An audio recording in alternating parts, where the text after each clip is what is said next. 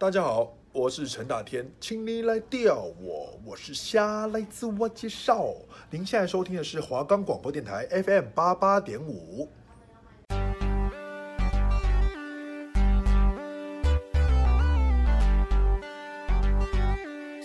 各位学生朋友，各位老师，大家好！宇宙科技充满了各位无限的想象，大家是否对于科技生活充满了各种好奇与疑问？也憧憬能为生活带来便利的智慧科技、智慧助理。您的科技观点，科技生活龙一一为您解答。科技生活龙要多深有多深，让我们来为了您了解、探索科技的美好。我是今天的节目主持人黄静文。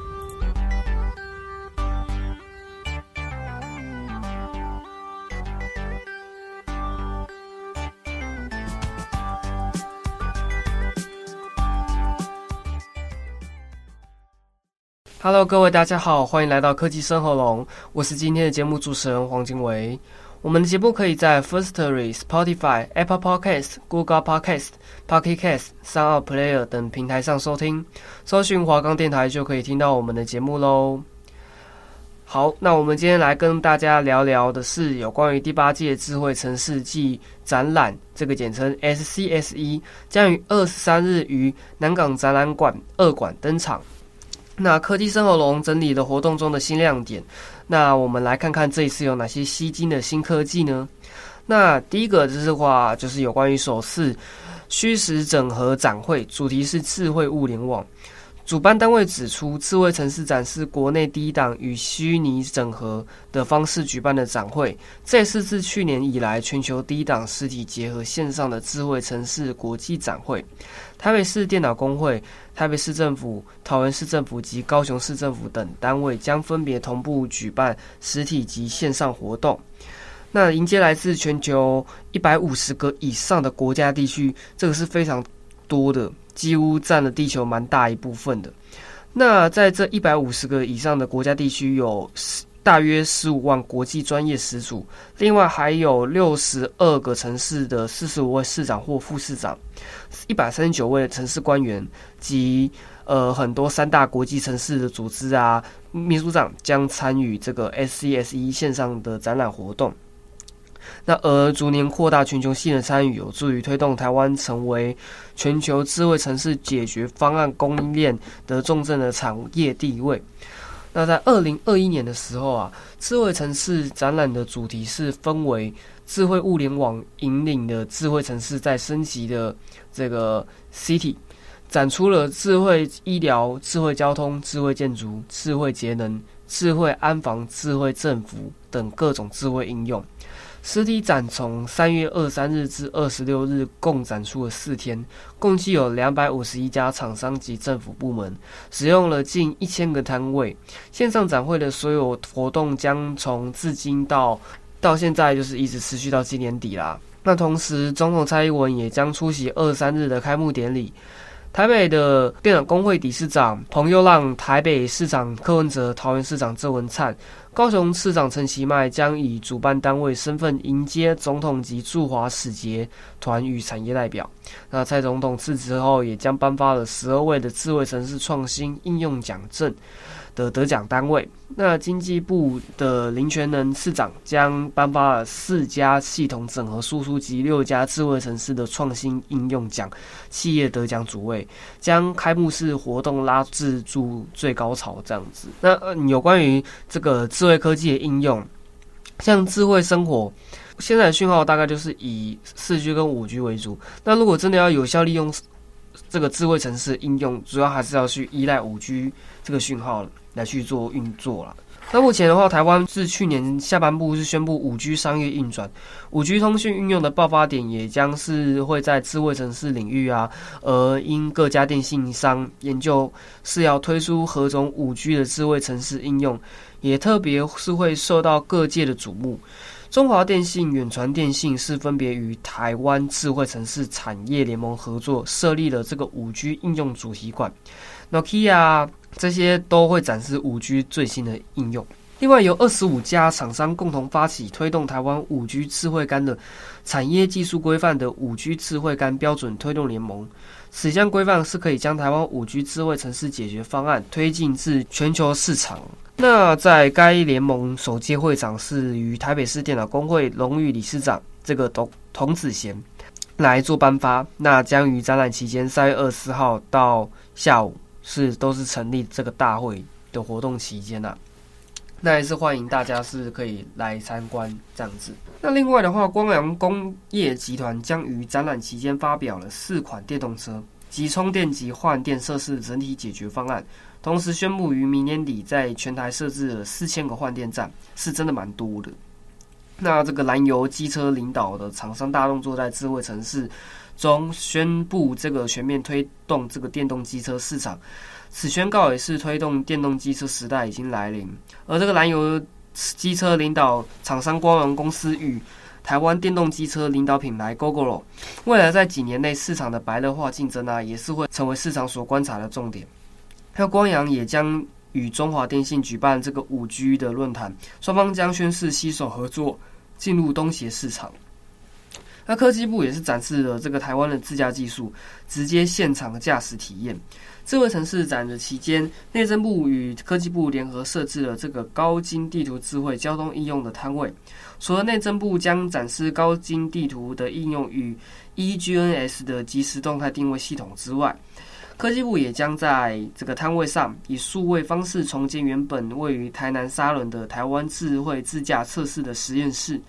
提供自动的驾驶数位模拟服务，就是这个 DIVE 的免费驾驶体验。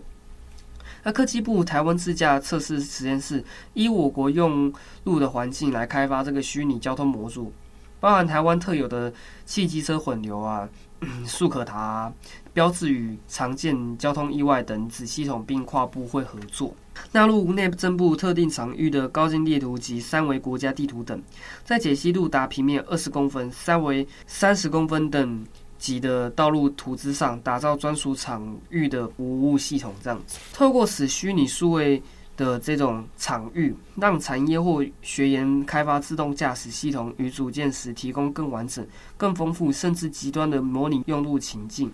快速累积经验与的验证这个概念。DIVE 这个系统将于一百一十年的第三季开放公测，并于一一年度的正式纳入台湾智慧自驾的实验室服务项目，期望是可以提供国内相关学员以及业者有力的研发服务平台啦。那强化自我的自驾车感知、决策、控制这一方面的性能表现稳定度，都是可以提升安全，并加速实现在无人载具中创新实验上的技术应用。像上次我们之前提到了，有些像是特斯拉啊，特斯拉。也是我们台湾一个算蛮大的电动车品牌，像这个自动驾驶技术已经是在特斯拉实现的，虽然稳定性还有一些感应能力是可以再去观望，是有待加强的，也是有一些进步的空间啦。但是我相信在未来，五 G 这个自动驾驶的技术可以在未来能够更稳定，然后更安全。那像这个另外一个就是有关于 LED 啊，它这个引领路灯的智慧创新，台湾是主要是最后在未来想要开展这个全台生态的照明的新概念。那怎么说呢？就是 LED 路灯它是结合这个智慧物联网、五 G 网络等创新技术，变得更加聪明。光宝科技也是布局这个智慧路灯有成。路灯是可以收集的，分析这些大数据，并且自动调整光源，提升人们的行车安全，还能稳定动植物的昼夜节律啊。光宝是推出这个路灯转型，优化整体生物环境，并提出了一个全生态照明的新概念，用光打造智慧的下一个里程碑。那有关于这个五 G 智慧物联网的这些智慧生活、智慧应用，我相信在未来能够多彩多姿这样子啦。那我们休息一下，进入一下广告喽。亲爱的朋友，您还在吸烟吗？快拿着健保卡到戒烟门诊，或拨打戒烟专线零八零零六三六三六三。提醒您，最近兴起的电子烟、加热烟，因为没有浓浓的烟臭味，就被认为无害。其实已经证实，新兴烟品都有二手烟及三手烟的危害，甚至还有爆炸的风险。我是义工蔡依林。所有烟品都 get out，我巨烟，我骄傲。好，欢迎回到科技生活龙。那接下来要聊的是有关于这个电动车可以边充电边追剧，充电桩结合路灯，绿能的能源能够还原出哪些新想象？那有关于小米啊、苹果、鸿海都相继投入了这个人造车，电动车无疑是二零二一年的趋势关键字。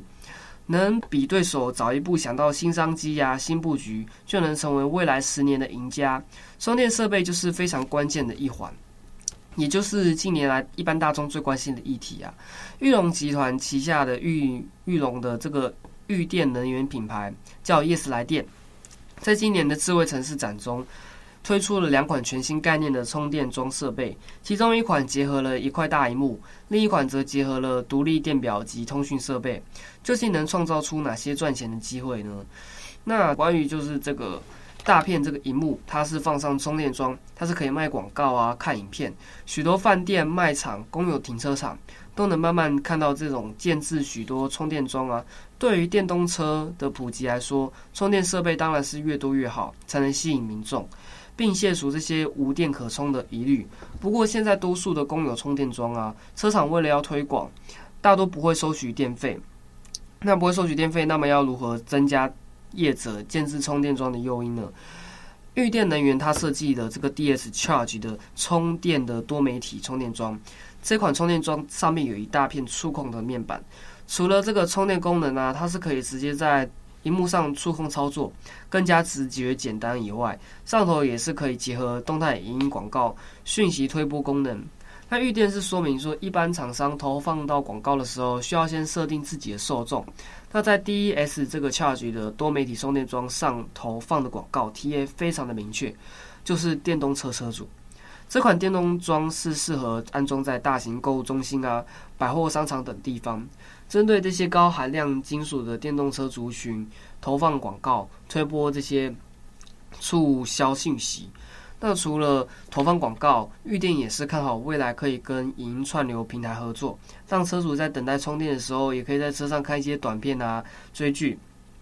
预电他是认为说，装设充电桩的业者可以在不向不同的消费者收取电费的情况下，透过广告来获利，同时也是能延长车主停留在卖场消费的时间，以及颠覆过去车主等待充电的体验。那裕电是解释说，DS Charge 这个多媒体的充电桩，它是可以在机台上左右安装两支充电枪，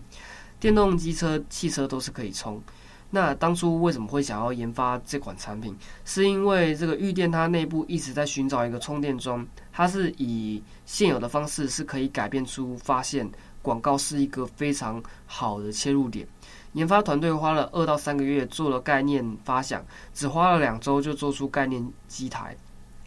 预电则是表示说，DS Charge 是这个多媒体充电桩，它做出来之后，已经有许许多多的媒体厂商来接洽啊，但是因为这款机台内部设备比较复杂，内部还是需要进行一些优化啊、升级。速度快的话，预计今年底就能开始量产。那这个新一代充电桩，它是内建电表，施工的话是不用另外装的。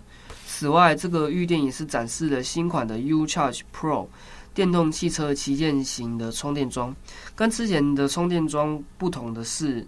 内部搭配了国际开放通讯协定的这个 OCPP 一点六，也就是每个充电桩是可以透过网络连线啊，做到相互沟通，让场域业者是可以直接在线上管理所有充电桩的状况。那这款充电桩内部内建了一个独立智慧电表设计，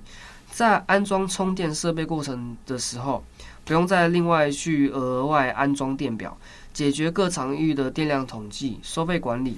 施工成本痛点。另外还能做到高峰啊、离峰电价动态调整。充电桩是可以自行判断，利用离峰的电价为为这个电动车充电，可以大幅减少电费支出。那这一点在我们未来，如果我们骑电动机车啊，或者是电动汽车。以广告形式来放在这个充电桩的面板上面，除了可以赚取广告商的收益以外，车商啦，那同时也是可以让消费者吸引到消费者，是说他在充电的同时，他自己也不用那么无聊，也不用特别去花手机的电池啊，去看手机的剧，直接在一边充电边用低功耗的情况下，看剧，就是可以达到最大的效益。那这款它这个充电桩的内部。他预电是表示说，今年的目标会继续协助各种不同的场域建置充电桩的设备，有许多的构想还在成型当中。业者是举例说，内部正在研发将充电桩跟之后的智慧路灯结合。那未来只要装设在行人人行道上的路灯，都是可以是一个充电站。它其实只要有一个太阳能板啊，太阳能板它因为会吸太阳光嘛，会吸热吸太阳光。那这种电力它就是可以循环再利用。那如果是在未来是装饰在这个路灯，它在不需要额外建置充电桩的情况下，它是可以增加更多的充电站点。不过这个构想是还有许多困难是需要突破，像是电线需要重拉、智慧路灯的位置需要重新设计等。业者是表示说会持续持续透过停车等于充电的理念，打造更友善的充电。的电动车充电环境，那也是希望说，电动车在我们未来是可以取代说像我们燃油机车，呃，减少排气污染，然后也可以获取最大的效益，然后永续发展，然后让我们环境更加友善，这是我们最乐见的一件事情啊。那也是希望说，我们之后，呃，在未来当中，电动机车跟汽车能够趋向于更稳定、更安全、更快速的发展这样子。那我们休息一下，播放一下推荐歌曲喽。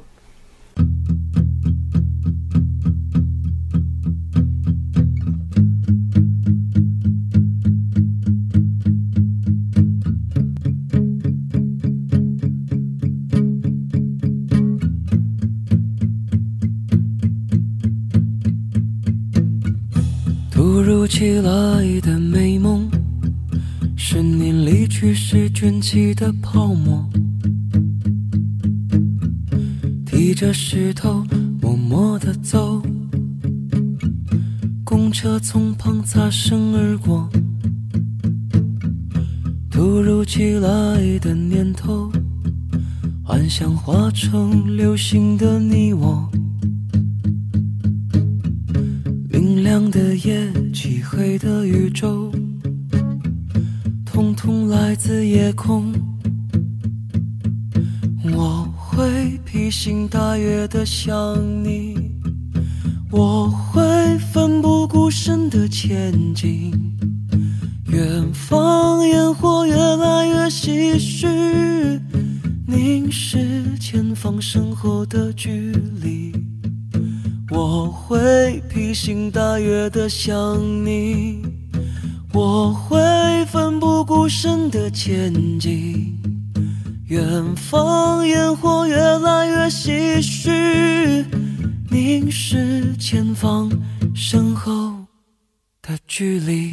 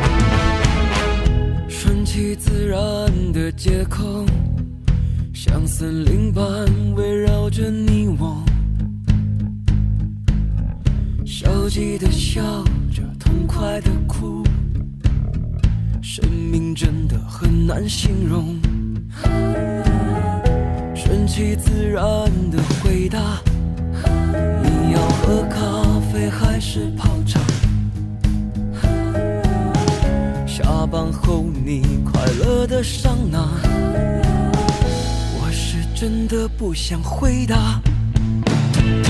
我会披星戴月的想你，我会奋不顾身的前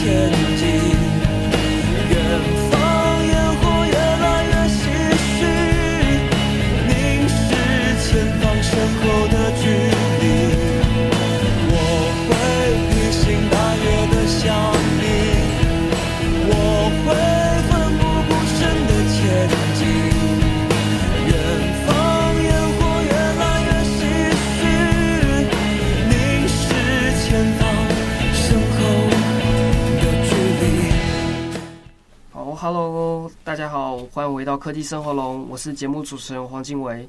那接下来我们最后聊的一个主题，就是大众最期待的一个主题，就是有关于 IKEA。IKEA 最近大家有没有听到 IKEA 就是要离开敦北店的新闻？呃，觉得这个政策其实是蛮适合用流量来思考的，以及行销四 P 当中的 Place、Price、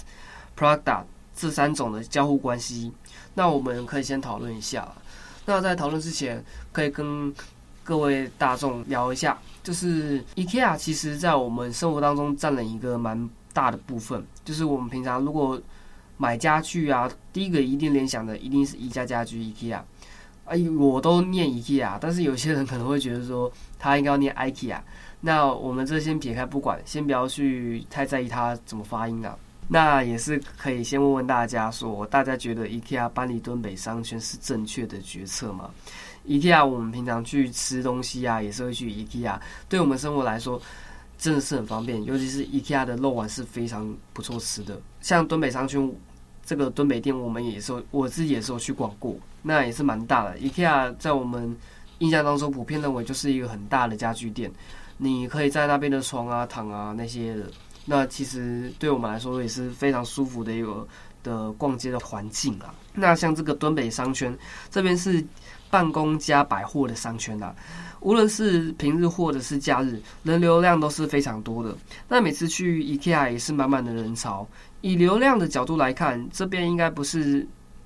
错的地方是非常很好的地点，那你可能会说这边离停车啊那些的非常难，就是你要去找停车位很难，然后租金又很贵。去的话不一定是去买家具，可能是去那边躺沙发，不然的话就是去 IKEA 的餐厅去吃肉丸啊，还有冰淇淋等等，它的冰淇淋是非常好吃的。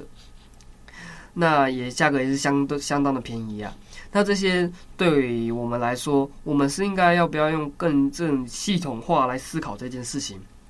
就是为什么 IKEA 敦北店要搬离这个商圈？那我们来看看敦北商圈的人流都是什么样的类型。上班的人流主要行为是要么就是上下班期间经过啊，或是中午时间要逛街的人。那其实没有太多的时间。如果是百货公司的人流，多半预期也是逛一逛，顶多吃个东西的过路客。那临时起意的成分比较多，也就是说这边的人流属性是临时起起意，吃吃买买居多。可能经过 IKEA 的时候，你可能会想说啊，我想要去吃 IKEA 肉丸，可能想去吃 IKEA 冰淇淋，呃，不贵。那其实去那边也是可以去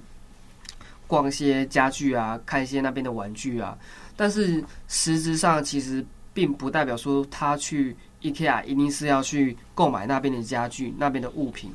那边的生活用品啊，这样子。但是你想一想，呃，你哪一次买家具是临时起意的呢？购买家具的行为相对比较低频率、有目的性，因此经过的人流其实比较难转换为客人啊。其实讲难听一点是观光客。那进一步我们来讨论消费频率跟产品组合以及定价的关系。其实消费频率低啊，是许多家具零售商圈面临的问题。因为换一次家具要好几年后才会换下一次，也就是说，客人会好几年以后又会想要再回到 IKEA，觉得该去逛一逛，甚至根本就忘了 IKEA，直接流失掉。因此，IKEA 需要获取一些新客户来维持营收，获客的成本是非常高的。那为了因应这个问题，IKEA 是有很好的产品以及价格策略，拉高频率，包含这个产品与价格的组合技啊，以高频低价的生活用品，例如像杯子、保温盒、居家抱枕以及小物，搭配低评价的家具，例如沙发啊、床啊、桌椅，拉高消费频率，再加上餐饮、冰淇淋等更高频的带路机商品。让人没事就想来吃个肉丸、冰淇淋，顺便想要挖宝，看有些有没有一些有质感的生活用品。看到不错的家具就可以顺便换了，持续吸引客流，再用产品组合拉高这些客流的交易单价。其实 IKEA 它呃吸说吸引消费者的目光以外，它最主要会吸引客群的还是它那个 logo。它那个 logo 就是蓝色跟黄色嘛，然后中间一个蓝色的 IKEA 字样。其实这个 logo 相对来说是很多人去趋之若鹜的。他们可能会去买有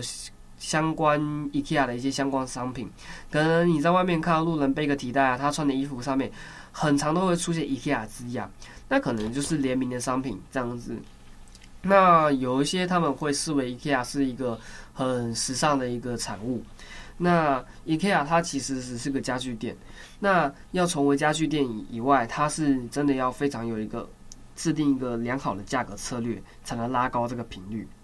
那我们再聊一下这个它这个展示间，IKEA 展示间它是设计方式是属于用不同的居家场景，将 IKEA 的商品融入展间，创造沉浸式的体验。光是去 IKEA 就能感受好美的居家布置，就有一种幸福感。而这种沉浸式场景式的体验是容易唤起需求，并吸引你再多买一点。呃，整个配好的组合都想一起带回家，也能提高拉客的单价。那这一点的话，就我平常在逛 IKEA 的时候，也是会发现说，他们其实很多布置就是感觉好像你真的融入那个场景，嗯、类似于搭景的概念吧。搭景的概念，你可能去了一个粉红小屋，你可能就是身临其境。那 IKEA 它也是创造这个商机，它在 A 房间跟 B 房间，它虽然 A 房间跟 B 房间它主要只是隔了一道墙，但是你 A 房间推开另外一门进入 B 房间以外，你还是你就会感受到明显的不同的氛围。你可能一开门，你想说，我、哦、怎么来到另外一个世界这样子？那这一点来说，对消费者是非常吸引的。他可能会觉得说，这个氛围、这个灯光啊、这个家具啊、这个椅子、这个桌椅，然后杯子啊、娃娃这些的，这些其实都是可以去吸引到客群的。消费者会因又因为这些这些小物，他们可能会愿意掏他们的钱，然后去购买这些 IKEA 商品，除了带动一些资金的流动啊，呃，在餐饮方面，IKEA 也是做得非常成功。尤其是这个瑞典的肉丸是真的非常好吃。那消费者除了可以来这边坐一坐，吃个下午茶，也可以来他们的 IKEA 餐厅去，呃，买一些饮料啊，吃冰淇淋，吃这些肉丸。那相对来说，IKEA 的这些人流会越来越多。那之后，这个敦北店也是要离开了这个敦北商圈。那我相信，在未来，IKEA 在后面的发展能够更永续。然后能够更成功，那也希望说敦北店、敦北商圈的一些游游客啊、消费者，还有一些住家，他们也可以不用太难过啦。虽然已经要搬离这个敦北商圈了，那也不代表说 IKEA 是真的完全倒了。IKEA 现在还在，它也是会持续在用更好。更完整的形式下，然后来呈现给客人，给他们更舒服、更居家的环境。然后也希望说，在未来我们这些买家具也可以享受到彼此这样子。好，那我们今天的节目就先到这边为止喽。那我是科，我是主持人黄晋玮。那科技生喉咙，呃，主要是在。